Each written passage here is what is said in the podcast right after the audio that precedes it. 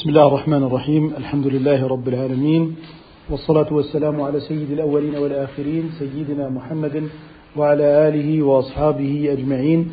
اللهم لا سهل إلا ما جعلته سهلا وأنت إذا شئت تجعل بفضلك الحزن سهلا يا أرحم الراحمين. كنا قد وصلنا إلى عند قول المصنف رحمه الله تعالى وكذلك الساحر. تفضلوا دكتور عماد. الحمد لله والصلاة والسلام على رسول الله. قال المصنف رحمه الله نفعنا الله به وإياكم بالدارين آمين.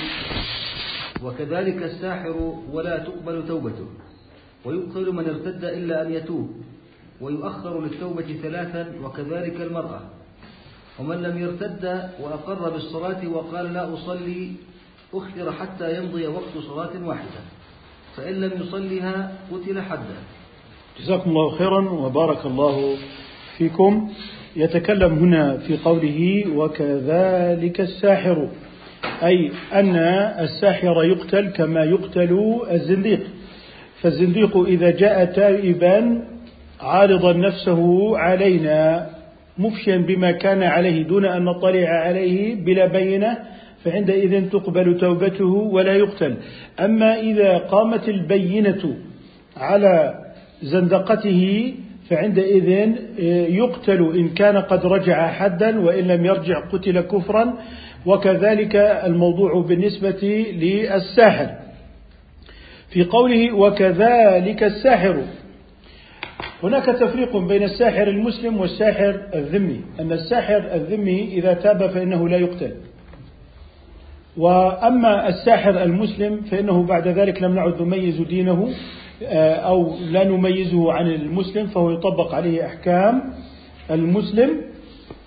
فإن أسلم الساحر الذمي فإنه لا يقتل. أما السحر فهو على القول المعتمد هو كل ما يغير الأجسام والصفات ويخرجها عن وضعها ووصفها كمثلا إذهاب عقل إنسان أو التفريق بين الزوجين أو ما يسمى بربط الزوج.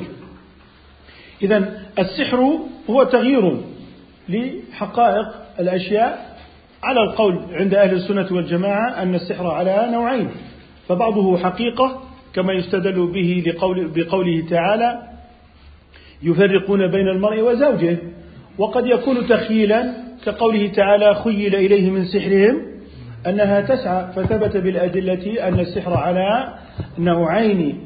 هذا النوع من السحر الذي فيه الحد هو الذي يقلب حقائق الأشياء ويغير الأوصاف. أما ما يتعلق بألعاب الخفة فهذه ليست من السحر الذي فيه الحد. يعني ألعاب الخفة ما تراه في التلفزة من قفز إنسان بطريقة معينة إخفاء إنسان بطريقة معينة. بعد ذلك يقولون لك انظر كيف كنا نفعل وإذا بها عمليات ألعاب خفة ليست من باب تغيير حقائق الأشياء. الآن يقتل هذا الساحر حدا وإن لم يكن قد جرى السحر بأقوال كفرية. يعني لا يشترط حتى يقتل حدا أن يكون قد ارتكب قولا فيه كفر. بل مجرد العمل بهذا السحر فإنه يقتل حدا إذا فرق بين المرء وزوجه. أو غير من أوصاف الأشياء وحقائقها. وقد نقل عن الإمام مالك التكفير بالسحر مطلقا.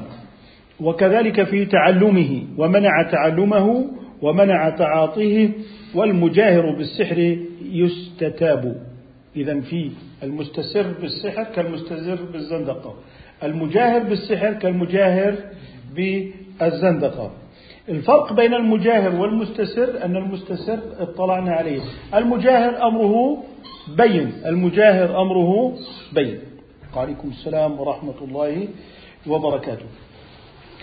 فإذا كان هناك مجاهر بالسحر بمعنى معلن له وهو تغيير الأشياء فإن تاب قبلنا توبة المجاهر. أما الذي لا تقبل توبته فهو المستسر. كالزنديق. يعني كان هناك واحد يكتب بالصحافة بالزندقة وبالكفر هذا مطلع عليه. هذا مطلع عليه وأمره واضح.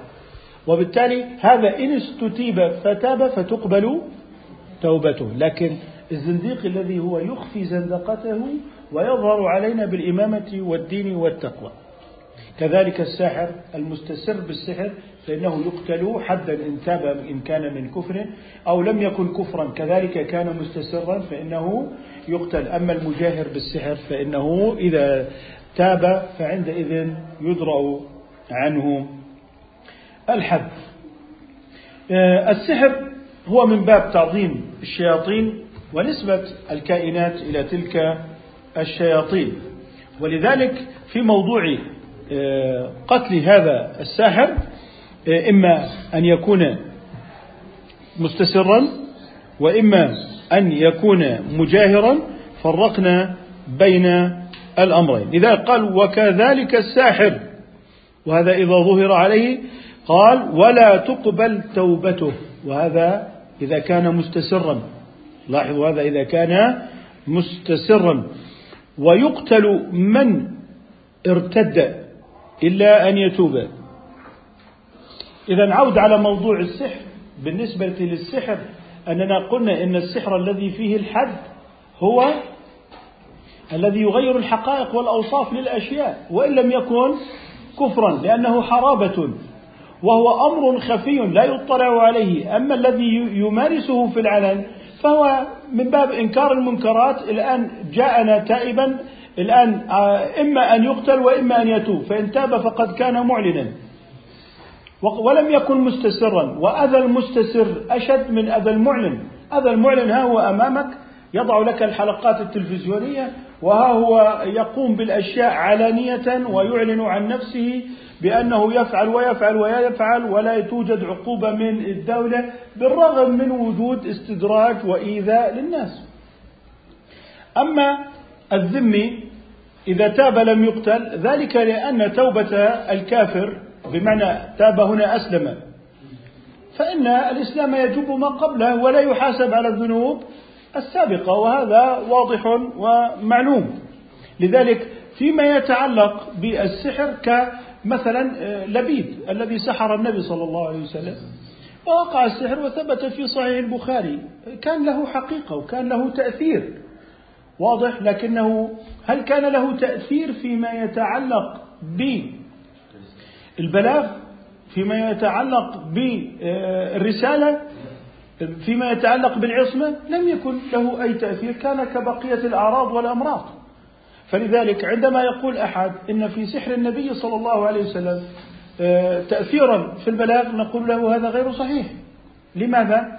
لأنه من المعلوم من الدين بالضرورة من باب قطاع قطعيات العقول.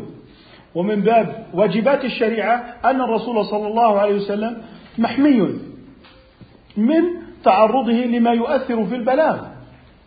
هل العصمة للنبي أنه لا يؤذى في بدنه؟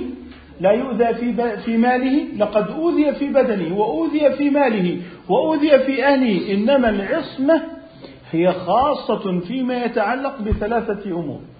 البلاغ أنه يبلغ ولا يكتب. أمين بمعنى أنه, يب... أن... أنه لا يفعل منهيا ولا يترك فرضا.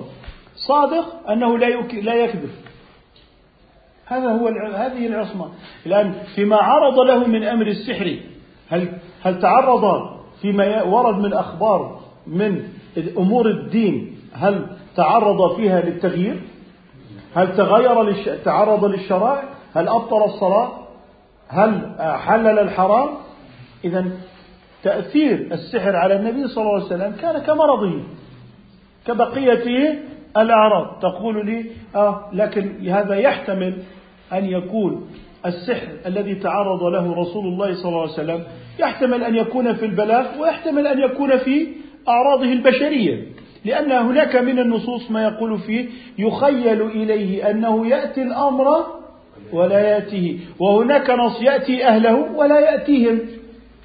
فإذا كان على نص يأتي أهله ولا يأتيهم فهذا خصوصية وحالة شخصية خاصة بزوجاته وحالة لا تتعلق بالبلاغ. لكن هناك رواية أنه يأتي الأمر ولا يأتيهم فيمكن أنه عليه الصلاة والسلام فعل أمرا فاعتبرناه سنة. هذا محتمل لا أم لا؟ محتمل. طيب. الآن في موضوع الاحتمالي في موضوع الاحتمالي في موضوع الاحتمالات أنه معصوم أم لا؟ من باب قطعيات العقول والنقول أم لا؟ معصوم في القطعيات العقول والنقول. هل هذا الإجماع العقلي القطعي يخصص أم لا يخصص؟ يخصص. بمعنى أنه يخرج ما يحتمل من أنه قد سحب في قضايا البلاغ أم لا؟ إذا هذا إجماع قطعي عقلي نقلي. يخصص احتمال تعرضه فيخرجه من النص. بمعنى أنه يأتي الأمر فشمل إيه؟ العارض الشخصي والعارض من جهة البلاغ. الإجماع يخصص النص ولا ما يخصص؟ فأخرجنا ما تعلق بالبلاغ فلم يعد داخلا. وهذا التخصيص بالإيه؟ بقطيات العقول. الله خالق كل شيء أليست ذاته شيئا؟ بما خصصت. ليس كمثله شيء. أنه أزلي لا بداية له. هو الأول. خصص ولا ما خصص؟ خصص. إذا الإجماع بقطعيات العقول. والنقول ينفي احتمال أن يكون قد تعرض في رسالته إلى شيء من السحر أبدا. ومن زعم ذلك فهو زنديق. لماذا؟ لأنه هدم الإجماعات لأجل أن يحيي هذا الاحتمال. ومن هو ذهب إلى إلغاء الحديث من الصحيحين؟ لم يفقه الحديث. لم يفقه الحديث. إذا الحديث مثبت للسحر على أنه كان من الأعراض البشرية كمرضه وجرحه وإلى غير ذلك من آلامه التي كانت عليه الصلاة والسلام تصيبه كبقية البشر ولا علاقة للبلاغ والأمانة والصدق في هذا البتة بدليل أن رواية كان يأتي الأمر ولا يأتيه مخصصة بالإجماع القاطع. وهو أن احتمال كونه في مسائل البلاغ أخرج من العموم بدلالة الإجماع. بدلالة الإيه؟ الإجماع. والإجماع مستند إلى قطعي العقل وقطعي النقل. فإذا أراد أن يبقي افتراض سحره بأمور الشريعة كالبلاغ للقرآن والسنة مع وجود هذا الإجماع الكبير فهو متبع للمتشابه المحتمل. لماذا؟ لأن كلمة يخيل إليه أنه يأتي الأمر محتمل أنه في الأعراض البشرية ومحتمل في أمور النبوة. فإذا جاء الإجماع وأخرج أنه سحر في أمور النبوة فأصر على إبقاء أنه سحر في أمور النبوة. فهذا من قواعد الزندقة إن كان لها قواعد. إذا اتبع المتشابه أم لا؟ هجر المحكم أم لا؟ وأصولنا تقضي بأن يرد المتشابه إلى المحكم. فإذا تم هذا الأمر وفهم هذا الفهم ما الداعي إلى رد حديث في صحيح البخاري إذا لم يكن مصادما للعصمة وثبت صدقه؟ فهو كبقية أعراضه البشرية من مرض وغير ذلك. فما المسوغ للجرأة على كتاب في رتبة صحيح البخاري تلقته الأمة بالقبول لأن ينتزع منه أحاديث بسبب سوء الفهم لا بسبب صحة الرواية. إذا نحن نقول إن حديث سحر النبي صلى الله عليه وسلم لا يصطدم بحال ولا بوجه من الوجوه مع قواعد العصمة فالرسول صلى الله عليه وسلم محفوظ في البلاغ وفي الأمانة وفي الصدق وما جرى من الاحتمال في المتشابه في العموم أنه سحر فيما يتعلق بالبلاغ قد نفاه الإجماع العقلي والإجماع النقلي. هناك كثير من حالات السحر التي نراها. بعضهم قد يقول إنها من باب تغيير أوصاف الأشياء والحقائق فهي السحر الذي هو فيه الحد. وربما يقول أحدهم لا هذه ليست من السحر الذي فيها الحد بل هي من باب التخييل وألعاب الخفة التي تخضع الأبصار ولا يوجد هناك حقيقة صحيحة. إذا هل نحن هنا مختلفون في الحكم أم مختلفون في تنزيله على مسألة مشخصة بعينها؟ إذا نحن مختلفون في التنزيل. لا ينبغي أن يكون هناك خلاف في الحكم. الحكم إما أن يكون سحرا مغيرا للأوصاف والحقائق وإما أن يكون من باب التخيل ما يمكن أن يذكر من أن أحدهم يمشي على الماء فعلا أم هو وضع خدعة بصرية زجاج مثلا ثم مشى. بعضهم هذا الذي تراه جالسا في الشارع وتنظر ماذا على أي شيء يجلس هذا الرجل وكأنه معلق في الهواء. بعد قليل يريك الخدعة التي قام بها وأنه جالس على كرسي بالفعل. إذا هذا مخيل وليس ساحرا مغيرا لحقائق الأشياء. إذا تحقيق المناط معناه تصور انطباق كليات الفقه على جزئياته الحادثة. كليات الفقه الساحر المغير لأوصاف الأشياء ويفرق بين المرء وزوجه وله حقيقة وتأثير يقتل. هذا اسمه كلي. طيب إذا كان من باب الخفة وخداع البصر ليس إلا فهذا من ألعاب الخفة. هذا لا حد فيه. هل هناك خلاف في الحكم؟ لا يوجد خلاف في الحكم. فإذا نزلنا إلى الواقع فربما يأتي أحدهم ويقول هذا ألعاب خفة وهذا سحر فيه الحد. من الذي يتولى التحقيق في الأمر؟ القاضي المعني بتنفيذ الحد لأن الدماء ليست متروكة إلى الناس. إذا سيستند إلى خبرة سيستند إلى أناس يعرفون ويطلعون على حقائق هذه الأشياء فإن تبين بعد ذلك فعندئذ يكون من باب الحد أو يكون من باب العقوبة التأديبية كأكل أموال الناس بالباطل فيما يتعلق بألعاب الخفة وغيرها. من أتى ساحرا؟ هل عليه الحد؟ من طلب السحر ممن يذهب من الناس إلى السحرة الذين يسحرون بالفعل هل هو عليه الحد؟ لا حد عليه.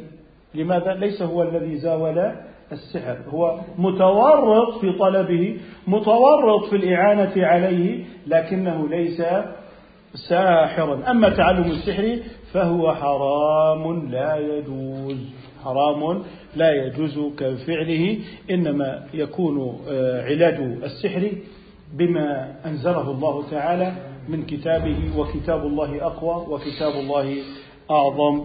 سبحانه وتعالى. إذا هذا فيما يتعلق بموضوع السحر. وقد يكون هناك تساؤل هل يوجد ضمن القوانين الوضعية تجريم للسحر؟ إذا كان القانون الوضع قانون مادي منطلق من فلسفة مادية لا تؤمن بالغيبيات والخفيات. إنما تريد أن ترد الأشياء إلى أسباب وقوانين المادة وقوانين المادة مخالفة لما عليه السحر.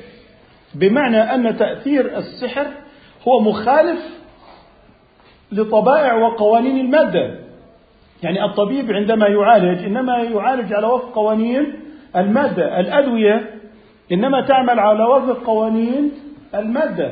لكن السحر تأثير خفي لا يعلم عن جهة تعلم قوانين المادة بل هناك طرق خاصة للتأثير بطرق خفية. على الناس فربما يقتل أيضا لكن يقتل بأسباب خفية. معنى ذلك أن القانون لا يتصور فيه تجريم السحر لأنه نابع من وسط مادي منكر للغيبيات وعليه فلن يستطيع التعامل مع حالة السحر. لذلك يمكن للسحرة أن يتمددوا وللخرافة أن تتمدد. في ضوء القوانين المادية لكنها لا يمكن أن تتمدد هذه الشعوذة وهذه الخرافة في ظل الشريعة. بمعنى أن انعزال القوانين المادية الدنيوية عن الغيبيات أضعفها في مكافحة الجريمة بينما نجد أن الشريعة لها قوة آه، عظيمة في مكافحة السحر والإيذاء به والشعوذة وما إلى ذلك. طيب الآن إذا وانظر أيضا إلى قصور القوانين الوضعية المادية. الآن كثير من قضايا الإثبات تتعلق بالشهادة. والشهادة تنطوي على أن الشاهد إذا أراد أن يشهد أن يخاف من الكذب وأن يحلف على المقدس وأن يحلف بالله. فإذا كان هذا الإنسان لا يؤمن بجزاء أخرى. إذا كان هذا الإنسان لا يؤمن أصلا بثواب وعقاب. إذا كان لا يوجد عنده مقدس أصلا. الإنسان اللاديني هل عنده مقدس؟ هو يؤمن بعدم وجود. لا يوجد شيء ثابت. كل شيء ممكن. لا يوجد مقدس. كيف ستقام القوانين إذا حالت الشهادة الحقيقية الصادقة دونها لذلك نجد أن التشريعات الإسلامية تقيم وزن كبير للشهادة في بيئتها. لأن الشاهد يحلف بالله ويحلف عند المنبر ويحلف على كتاب الله ويحلف على المعظم وأحيانا تقول له احلف يقول لك لا أريد مع أنه ليس من أهل الطاعة والعبادة لكنه يخشى من عاقبات هذا اليمين لأنه يخشى في الآخرة. فإذا كان القانون المادي منكرا للمقدس على أي شيء سيشهد الناس وبأي شيء سيحلفون وآه بالتأكيد سيقول له احلف بالمقدس عندي. ها لا يوجد عنده مقدس أصلا. فكيف يمكن أن تحمل حقوق؟ لذلك علينا أن نلتفت إلى قوة الشريعة ومواطن الكفاءة العليا فيها. مثلا آه، في التجسس. ألا يكون التجسس باستراق النظر؟ لا ألا يكون باستراق السمع؟ كيف يعاقب القانون على استراق السمع؟ بمعنى واحد اختلس يعني إنسان في الحافلة أمام إنسان وهو يقرأ في هاتفه برسالة خاصة والذي وراءه يقرأ معه ويتأمل ويتمعن في هذه الرسالة الجميلة لكن هذاك يقرأ بلمح البصر هل يستطيع القانون أن يعاقبه؟ لا يستطيع أبدا لماذا؟ لا يستطيع أن يقف على ما في قلبه لكن من الذي يقف على ما في القلوب؟ رب العباد. لذلك علينا أن ننتبه إلى مواطن ومراكز القوة الكثيرة في شريعتنا وفي ديننا. آه، مثلا آه، هذا يعاقب إذا عارض المصالح العليا للبلد. من الذي يقدر المصالح العليا؟ من الذي يرسم المصالح العليا؟ هم رجال الأعمال. المصالح العليا رجال أعمال طيب آه، تقول لي أنه شرط تنظيم القانون أن لا يعارض المصالح العليا. طيب كيف أن لا يعارض المصالح العليا؟ من الذي يرسم المصالح العليا؟ هم الذين يضعون القانون. لذلك نجد أن الإجماعات الفقهية في الأموال وفي العقائد أيضا إجماعات العقائد والإجماعات الأصولية هي عبارة عن حواجز غير قابلة للتبديل والتغيير وحارسة لأمن المجتمع كله. وهذه نقاط قوة في الشريعة. وحد الساحر الذي ذكرناه هنا. واضح من قبل الشريعة أنها تقف على أولئك المتخفين والمستسرين بالإيذاء ثم تأتي بهم وتوضع وتضع فيهم العقاب الرادع والجزاء الذي يستحقه هؤلاء المحاربون. ولو كان عن طريق أسباب الخفية وهنا نجد أن الشريعة تحمي المجتمع من إيذاء هؤلاء المشعوذين الذين يأكلون أموال الناس بالباطل وأصبحت لهم قنوات فضائية وأصبحوا يبثون شعوذتهم وسحرهم الباطل والفاسد ويأكلون أموال الناس بالباطل. بينما ضحاياهم في القبور والسحرة يستمتعون بالقصور مع الأسف الشديد وتحت رقابة العالم والقانون. فيعني آه، لابد من الانتباه إلى هذا ولابد من يعني الإشارة دائما إلى قوة آه، هذه الشريعة في حماية المجتمع الإنساني وردع المعتدين الأولى إذا تصورنا وجود قانون يعترف بهذا في بلد من هل أدلة إثباته يوجد له شيء يختلف باختلاف الجرم لأنه معنوي وإن كان له تأثير مادي. هل هناك بمجرد اطلع على أنه يتعامل بالسحر كفى. بمعنى دخلنا آه، آه، اشتكى عليه جاءت إخبارية هذا الرجل يتاجر بالمخدرات. دخلنا عليه وإذا به عنده الأصنام والسحر وعنده الأدوات وعنده البينات وعنده فإننا لا نبحث عن من قتله. بمجرد سحره يقتل. حتى ولو لم يقتل. حتى ولو لم يقتل. لذلك انظروا إلى كلمة ابن أبي زيد. قال وكذلك الساحر. فهو كالزنديق. قال وكذلك الساحر. وإن لم يقتل فتعاطيه السحر هذا كاف لإجراء الحد عليه. وإن لم يكن قد قتل بالفعل لأن تتبع القتل أصلا متعذر لأنه يقوم على أسباب خفية طيب لو قلنا أن القاضي هو الذي يملك رفع الدماء وسفكها هنا في حال عدم اعتراف بالقانون الذي يطبقه القاضي مثل هذه الجرائم هل يعطي للناس إقامة ذلك؟ لا يمكن أن يعطي للناس إقامة ذلك ولن تترك دماء الناس للعابثين الآن إذا أنت قلت إحنا عندنا القانون مثلا في بلادنا العربية في بلاد لا يعترف بوجود السحر وعقوبة للساحر لأنه قانون مستورد وضعي. تمام؟ إذا يا أيها المسلمون أقيموا الحدود. طيب غدا ستأتي كل واحد يريد أن يصفي حسابه مع أحد يقول هذا زنديق ويقتله. إذا سي- سينطلق الناس إلى الدماء. لا يمكن ولن نقبل في أي لحظة من اللحظات أن يكون دم إنسان أيا كان إلا بيد القضاء. لا يمكن.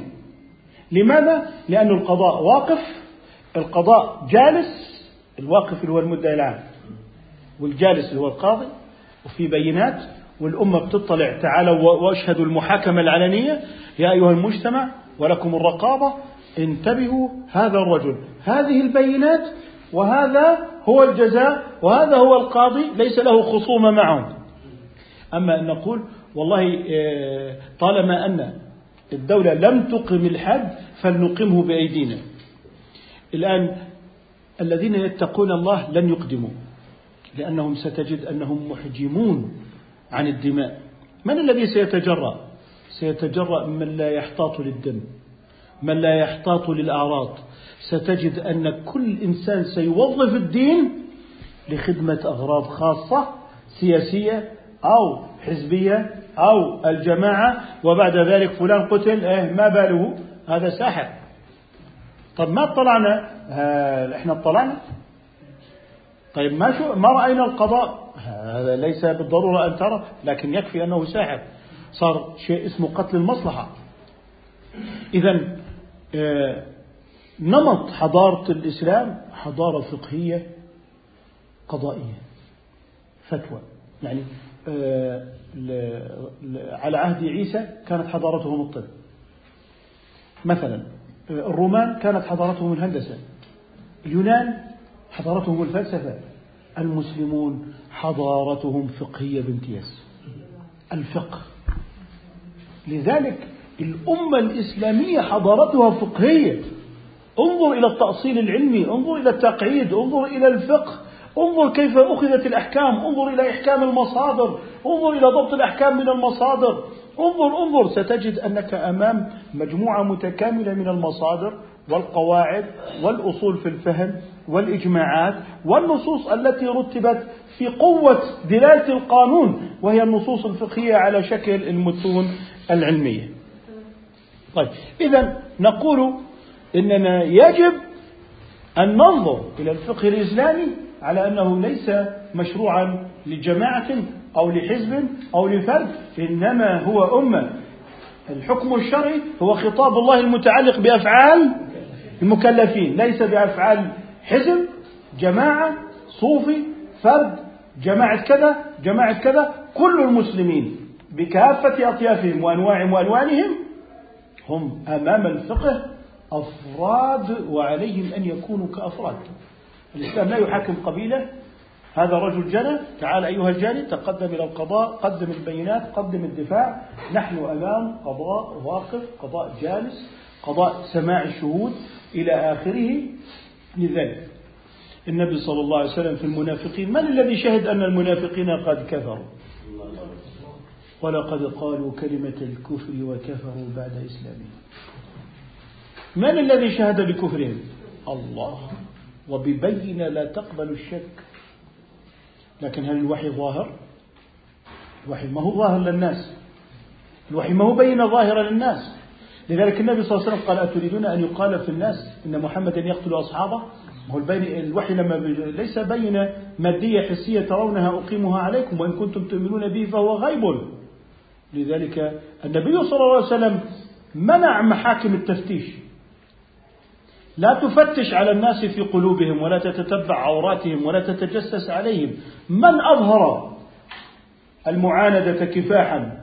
وعاند كفاحا هذا يؤخذ بظاهره. أما من لم تثبت عليه بينة؟ والله قتلنا هذا منافق زنديق. طب أين البينة؟ أنكم ظهرتم عليه وأنه منافق. والله يعني مبين واضح. طب كيف واضح ومبين؟ أرقتم دماء. يمكن هذا الإنسان أحسن منكم.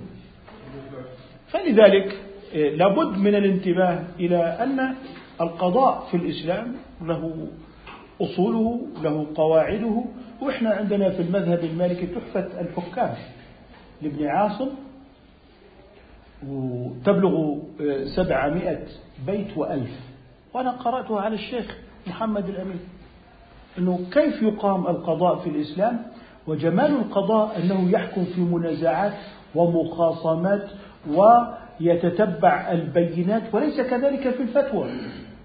لذلك نحن هنا نقرأ بالفقه لكن عندما نتكلم في الدماء هناك القاضي يجلس وهناك الشهود وقوف وهناك أيضا الذي يشهد حتى على حكم القاضي. فلذلك يعني لا نريد أن نترك دماء المسلمين وأموالهم آه، لمن يعبث بها ويمارس التفتيش على القلوب. طيب لو سألنا السؤال الآتي ما الفرق لماذا فرقنا بين المستسر وأنه إذا ظهر عليه يقتل ولا ولا وتوبته لا تدرأ عنه الحد بينما من جاهر فإنه آه، يدرأ عنه الحد إذا تاب. المستسر إنما يقتل على حد وعلى طريقة يمتنع معها الغوث يمتنع معها الغوث. أما المجاهر فهو معلوم فإذا أردت أن تغيث من يضرهم فها هو دونك الساحر وطبق عليه العقوبة وهو بين يديك. أما المستسر فعندئذ المستسر يمتنع معه الغوث. يمتنع معه إيه؟ الغوث. لذلك آه، هذا أمر وجيه. يعني كالإغارة على القرى النائية كقطع الطريق في الأماكن البعيدة التي لا إغاثة فيها. فهذا كله من حال أنه جرأة من العصابات على مناطق تتعذر فيها الإغاثة. ولذلك ستجدون أن انعدام الغوث في المستسر جعل من هذا المستسر أن يقتل ولو تاب. لماذا؟ لأننا لو أعدناه ولم نقتله أيضا لاستسر من جديد. أما ذلك المعلن فأنت تعاقبه على شيء علني وبالتالي هو يعمل في العلن. لكن إن بعد ذلك استسر عاملناه بأنه مستسر. فلذلك المستسر ينقطع معه الغوث. أما المتجاهر فإنه لا ينقطع معه الغوث. ثم قال رحمه الله ويقتل من ارتد سواء كان امرأة أم كان رجلا إلا أن يتوب ولا فرق بين ردة الرجل وردة المرأة. لذلك للعموم في حديث النبي صلى الله عليه وسلم من بدل دينه فاقتلوه.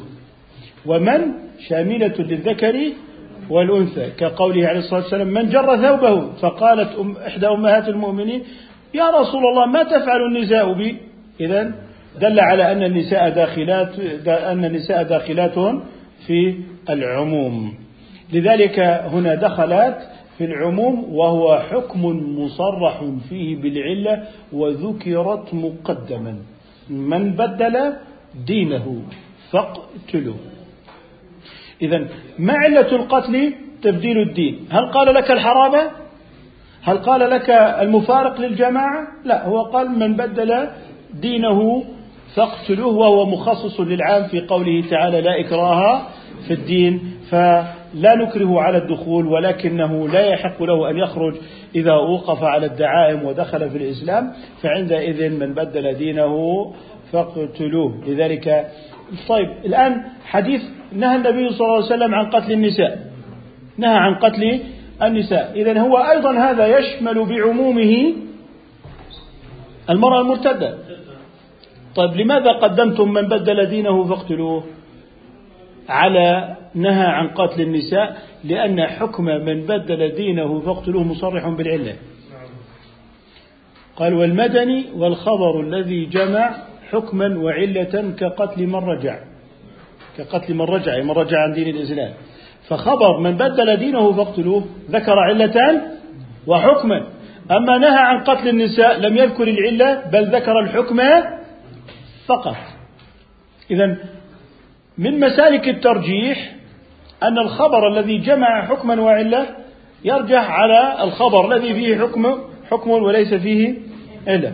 إذا قال ويقتل من ارتد إلا أن يتوب ويؤخر للتوبة ثلاثة. إذا المرتد يؤخر ثلاثة أيام وهذا على سبيل الوجوب. ويعرض عليه الإسلام في كل يوم. ويعرض عليه الإسلام في كل يوم. ولا يجوز تجويعه. ولا يجوز تعطيشه ولا تجوز إخافته. واضح؟ ولا يضرب. ولا يضرب. قضية قضية فكر. آه ما ها نحن قد أعملنا فيه الحد. نقول إن الحد هذا آه عبارة عن حماية لدين الأمة من العبث حتى لا يتجرأ الناس على دين الأمة لأن وجود هذه الأمة هو من وجود الدين. وهدم الدين هدم لوجودها وأظننا قد أكثرنا من الحديث عن ذلك في المحاضرة السابقة وضربنا لذلك من الأمثلة ما يكفي. قال وكذلك المرأة كذلك المرأة. قال ومن لم يرتد بمعنى ليس مرتدا وأقر بالصلاة أي أقر بوجوبها. وقال لا أصلي يعني أنا الآن لا أريد أن أصلي. أو أقال سأصلي الظهر بعد المغرب. أو قال سأصلي الظهر بعد المغرب. أخر حتى يمضي وقت صلاة واحدة. أخر حتى يمضي وقت صلاة واحدة. الآن هذا في موضوع تارك الصلاة. الآن بالنسبة لمن ترك الصلاة جحودا قلنا إنه يؤخر ثلاثة أيام. طيب من تركها تكاسلا ولم يرد أن يصلي قال أنا أقر بالوجوب لكنني سأصلي الظهر الحاضرة اليوم بعد المغرب. الحاضر اليوم بعد إيه؟ المغرب.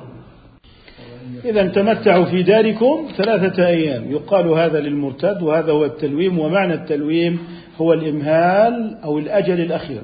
هو الإمهال أو الأجل الأخير. إذا قال لا أصلي عندئذ هذا الشخص ننتظر إلى وقت. يفوت فيه تدارك الصلاة الحاضرة. يفوت فيه تدارك الصلاة الحاضرة. المتكسر الآن الظهر متى يفوت تداركها؟ أه؟ مع العصر؟ ضروري. ما هو الضروري؟ قبيل الغروب. إذا إذا بالنسبة للصلاة صلاة الظهر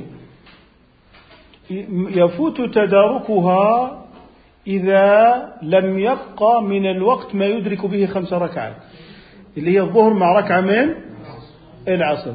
فعندئذ إذا كان إذا كان للمصلي وقت يدرك به الطهارة مع خمس ركعات عندئذ يكون قد أدرك الظهر والعصر. طيب فإن أبى أن يصلي الظهر ولم يبقى إلا أربع ركعات فقد فاتت صلاة الظهر. لأن الوقت إذا ضاق اختص بالأخيرة. إذا فات تدارك الظهر. فاتته.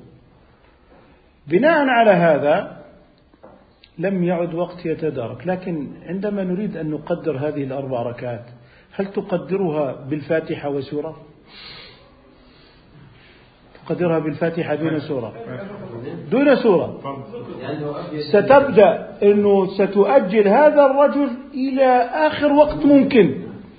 فتعفيه من السورة تعفيه من ركن الطمأنينة. إذا هذا الشخص اللي هو يريد أن يطبق أو يراد أن يطبق عليه الحد أولا أنه لا نقدر له وقت آه، الاعتدال وتسقط الطمأنينة ويكفي أن نقدر فيه مسح بعض الرأس وليس جميع الرأس مراعاة للقول بأن الواجب هو مسح بعض الرأس. في السفر نقدر له ثلاث ركعات لأنه مسافر فيدرك الظهر والعصر بقدر ثلاث ركعات. في المغرب والعشاء يقدر له في جميع الظروف في السفر والحضار أربع ركعات فقط. لماذا؟ لأن المغرب لا تقصر ولذلك سميت بصلاة الشاهد لأنها يعني لا يختلف فيها الشاهد وهو الحاضر عن المسافر. وأيضا رجح عدم تقدير زمن للطهر. فإن كان فاقدا للماء يقدر له التيمم على فرض تقدير وقت للطهر. لا يقام الحد في الفوائد. يعني من قال أنا لا أصلي الفائتة ولا أريد أن أقضيها. هذا لا, يقد لا يقام عليه الحد. لذلك في قوله وأقر بالصلاة وقال لا أصلي سواء قال لا أصلي مطلقا مع الإقرار بالوجوب أقر حتى يمضي وقت صلاة واحدة فإن لم يصلها قتل. فإن لم يصلها إيه؟ قتل. وهذا من باب إقامة الصلاة لأن الصلاة واجب وفرض من فرائض الإسلام. طيب. الآن ألا توجد بين أيدينا بعض المطويات والفتاوى التي تسير في الناس أن تارك الصلاة تكاسلا كافر مرتد أم لا؟ طيب لما بما يستدل من تركها فقد كفر. هذا ظاهر في الكفر أليس كذلك؟ والأصل في ألفاظ الشريعة أن يحمل اللفظ على الظاهر والظاهر أنه كفر الملة. الآن ما موجب الانتقال الذي انتقلت إليه المذاهب الأربعة على أن المقر بالوجوب والمتكاسل هو مسلم ويعاقب بعقوبات مختلفة؟ بعضهم رأى القتل بعضهم الحبس وما إلى ذلك لكنهم متفقون على أنه مسلم. إن أقر بالوجوب ولكنه قال لا أريد أن أصلي. الآن كما قلنا في حديث السحر السابق بما أولناه وصرفناه عن الظاهر فيما يتعلق بالبلاغ في سحر النبي صلى الله عليه وسلم بالإجماع. وهنا أيضا الإجماع. ما الذي أجمع عليه أهل السنة؟ هل أجمعوا على التكفير بالذنوب الظاهرة؟ طيب إذا أجمع أهل السنة والجماعة على أنه لا يكفر مسلم بذنب ما لم يستحله وهذا هو قانون الإسلام في الكفر والإيمان. أن مرد الكفر هو تكذيب الله والرسول والجحود والمعاندة. أما الإقرار والاعتقاد إذا سلم وصح فهذا يعني أنه مسلم فإن لم يقم بما أوجب الله ولم ينتهي عما نهى الله فهو عاص من أصحاب الكبائر تحت مشيئة الله. إن شاء عذبه فبعدله وإن شاء غفر له فبفضله. ولكن عندما يأتي أحدهم بهذا الحديث الظاهر ويسرد هذا الحديث على العامة هذا العامي لن يقول ماذا قال المالكية ولا الشافعية ولا الحنفية ولا الحنابلة. لكن هذا العامي سيرى أن هذا كلام رسول الله. فكيف يردون على رسول الله كلامه؟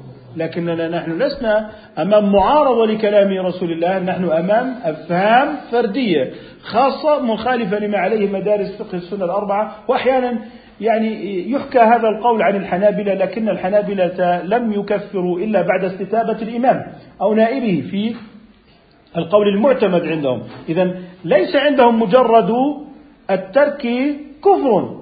إنما متى يكون كفرا؟ إذا استتابه الإمام أو نائب الإمام حتى استتابة المحتسب لا تعتبر. إنما إما النائب أو الإمام. فإن أمره بالصلاة ولم يصلي عرضه على السيف. فإن فضل السيف والقتل على الصلاة فهو دليل على جحودها وإنكارها. فآل أن يكون كلام سادتنا الحنابلة كبقية الجمهور والفقهاء وبالتالي لا خلاف في هذا لأننا أمام أصل كبير من أصول أهل السنة وهو أنه لا يكفر من أحد من أهل القبلة بذنب ملم يستحله لأنه من استحل الحرام المجمع على تحريمه ضرورة أو بشهرة.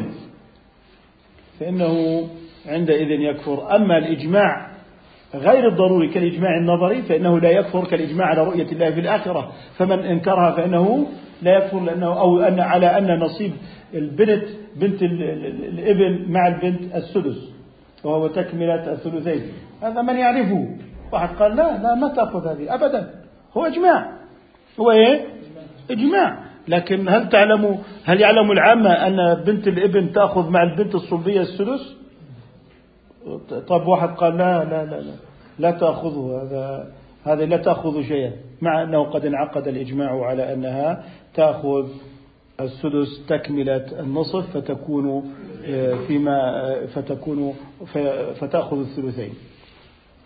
إذا الإجماع النظري لا تكفير به. طيب كيف كفرت مسلما بلا إجماع؟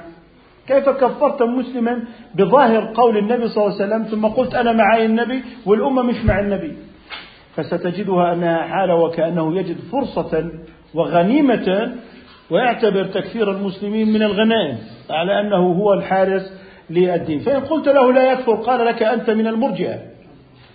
أنت من إيه؟ المرجئة لأنك تخرج العمل من الإيمان. ما عقيدة أهل السنة في العمل والإيمان؟ عقيدة أهل السنة. اعتقاد الشهادتين هو أصل الإيمان. والنطق بهما بينة لإجراء الأحكام الظاهرة عليه. أما الأعمال الظاهرة فهي من كمال الإيمان فهي من كمال الإيمان. وخالف الخوارج فقالوا الأعمال الظاهرة من أصل الإيمان. وخالفت المرجئة فقالت الأعمال الظاهرة ليست من الإيمان أصلا. ووفق الله أهل السنة إلى الجمع. فالعمل من الإيمان. لكن الأعمال الظاهرة كالصلاة والزكاة والصيام والحج والانتهاء عن المحرمات إنما هو من كمال الإيمان. من الذي أثبت كمال الإيمان وأصله رب العالمين؟ قالت الأعراب. آمنا. قل لم تؤمنوا. طيب ولكن قولوا أسلمنا. طيب ماذا قال؟ إنما المؤمنون الذين آمنوا بالله ورسوله ثم لم يرتابوا. ذكر الرتبة العليا من الإيمان. في نفس الصفحة في آخرها ماذا يقول؟ قل لا تمنوا علي بل الله أن هداكم إذا نفى عنهم إيمانا وأثبت لهم إيمانا. فأثبت لهم أصل الإيمان ونفى عنهم كمال الإيمان. وفسر الإيمان بالأعمال. ونحن فسرنا الإيمان بالأعمال. فكما أن الله أثبت لهم الإيمان أثبتنا لأصحاب الكبائر الإيمان. ومنهم تارك الصلاة والزكاة والصيام والحج. لكن من نفى عنه الإيمان؟ فبأي سنة اقتدى؟ وهذا هو الإجماع الظاهر أمامك. إنما هذا قول شاذ في دين الله لا يحل ذكره ولا يحل الإفتاء به ولا العمل ولا يجوز ذكره إلا للتحذير منه لأنه قول شاذ مخالف لأصول أهل السنة في الإيمان لأنك جعلت الصلاة من الأعمال الظاهرة من الإيمان ولم يقل بذلك الحنابلة ولا الحنفية ولا المالكية ولا الشافعية. وهذا ما هذه آراء فردية خاصة بك. طيب فإما على طريقته. يقول لك عليك أن تكفر تارك الصلاة. طيب فإن لم أكفره كبقية أهل السنة والجماعة والمذاهب الأربعة الذين هم جميع أهل السنة والمذاهب الأربعة معلم من معالم أهل السنة وأتباعهم أتباع السنة. فماذا لو أنني قلت بما قالوا؟ سيقول لك أنت مرجئة. لماذا أخرجت العمل من الإيمان؟ ومن قال لك أنني أخرجت العمل من الإيمان ألم نعتبره من كماله؟ كالصلاة والزكاة والصيام والحج. بل إن أدلة تكفير تارك الزكاة أقوى من أدلة تكفير تارك الصلاة. لقوله تعالى فويل للمشركين الذين لا يؤتون الزكاة. والنبي صلى الله عليه وسلم قال أمرت أن أقاتل الناس حتى يشهدوا أن لا إله إلا الله ويقيموا الصلاة ويؤتوا أي كتاب وسنة طيب والصحابة قاتلوا مانعي الزكاة ولم يقاتلوا تاركي الصلاة. فكان عليك أن تكفر تارك الزكاة. فتابعه بعضهم وكفر تارك الزكاة. طيب أليس معك هذا الظاهر من تركها فقد كفر؟ طيب أيضا تارك الحج. ولله على الناس حج البيت من استطاع إليه سبيلا ومن كفر. فلماذا لا تكفر تارك الحج؟ إذا ستجد أنه جرى على أصل ودخل مدخلا ليته رجع. لأننا لو جاريناه في طريقته لما بقي مسلم. ولذلك في هذا الموضوع أننا نجري على قواعد أهل السنة وإجماعاتهم في هذا ونقول إن تكفير تارك الصلاة إذا كان متكاسلا قول شاذ وهو أيضا عمل بدليل وهجر لآخر ونحن نعلم أن عمل المجتهدين هو جمع الأدلة. انظروا إلى حديث أبي سعيد الخدري رضي الله تعالى عنه في صحيح مسلم. لن أذكر الحديث بطوله الحديث بطوله طويل. بعد أن يشفع النبيون والمؤمنون يقول الله عز وجل شفعت الملائكة وشفع النبيون وشفع المؤمنون ولم يبق إلا أرحم الراحمين فيقبض قبضة من النار فيخرج منها أقواما لم يعملوا خيرا قط. لم يعملوا خير مو خرج المصلون ترى في أول الحديث خرج المصلون. طيب ماذا يقول لرسول الله الآن؟ إذا آمن ببعض الكتاب وهجر بعضه الآخر. طيب خمس صلوات في اليوم والليلة من أتى بهن؟ كان حق له حق عند الله أن يدخله الجنة. ومن لم يأته بهن؟ كان لم يكن له عند الله حق. إن شاء عذبه وإن شاء غفر له. إذا تحت المشيئة أم لا؟ تحت المشيئة. إذا سنجد أن الجرأة على أصول أهل السنة الذين قالوا العمل من الإيمان لكنهم قالوا إن هناك عمل من أصل الإيمان وهو اعتقاد الشهادتين. واللسان بينة على ما في القلب والأعمال الظاهرة من كمال الإيمان. فنحن نقول إن العمل من الإيمان لكنك لو قلت إن الأعمال الظاهرة من أصل الإيمان فإذا زال جزء من العمل زال الإيمان كله. إذا هذا أصبح تكفيرا بالذنوب وهذا لا يجوز أن نكفر بالذنوب بل هو خارج عن قواعد أهل السنة والجماعة. لذلك يجب أن ترد هذه المقولة ولا يجوز العمل بها ويجب التحذير منه ويقول الله عز وجل أخرجوا من كان في قلبه مثقال ذرة من الإيمان. ممكن واحد يقول لك طيب ما هم البوذيون يؤمنون بالله فعندهم مثقال ذرة والنصارى واليهود كذلك. نحن نقول إن ألفاظ الشارع ألفاظ الإيه؟ الشارع تحمل على مراد الشرع وليس على المعنى اللغوي. ألم يعرف الشارع الإيمان؟ عرف الإيمان. أن تؤمن بالله وملائكته وكتبه ورسله إذا إذا عندما قال مثقال ذرة من إيمان عن أي إيمان يتكلم؟ عن الإيمان الوطني؟ والإيمان بالحب والإيمان بالآخر والإيمان بيتكلم عن الإيمان الذي بينه في كتابه. فبيقول إنه من كان عنده مثقال ذرة من إيمان الإيمان اللي بينت لكم إياه يعني كلمة الإيمان مجملة ولا واضحة؟ واضحة. أن تؤمن بالله وملائكته. اذا عندما يتكلم الشارع اخرجوا من كان في قلبه مثقال ذرة من إيمان أي إيمان صحيح. المسلم عنده إيمان صحيح ولو كان من أصحاب الكبائر. ولو كان مفرطا في الفراغ فالإيمان الصحيح وهو أصل الإيمان موجود أم لا؟ موجود. أما من حيث نقص الأعمال فالكل ينقص من إيمانه بقدر ما ينقص من أعماله وكلنا ذاك الرجل.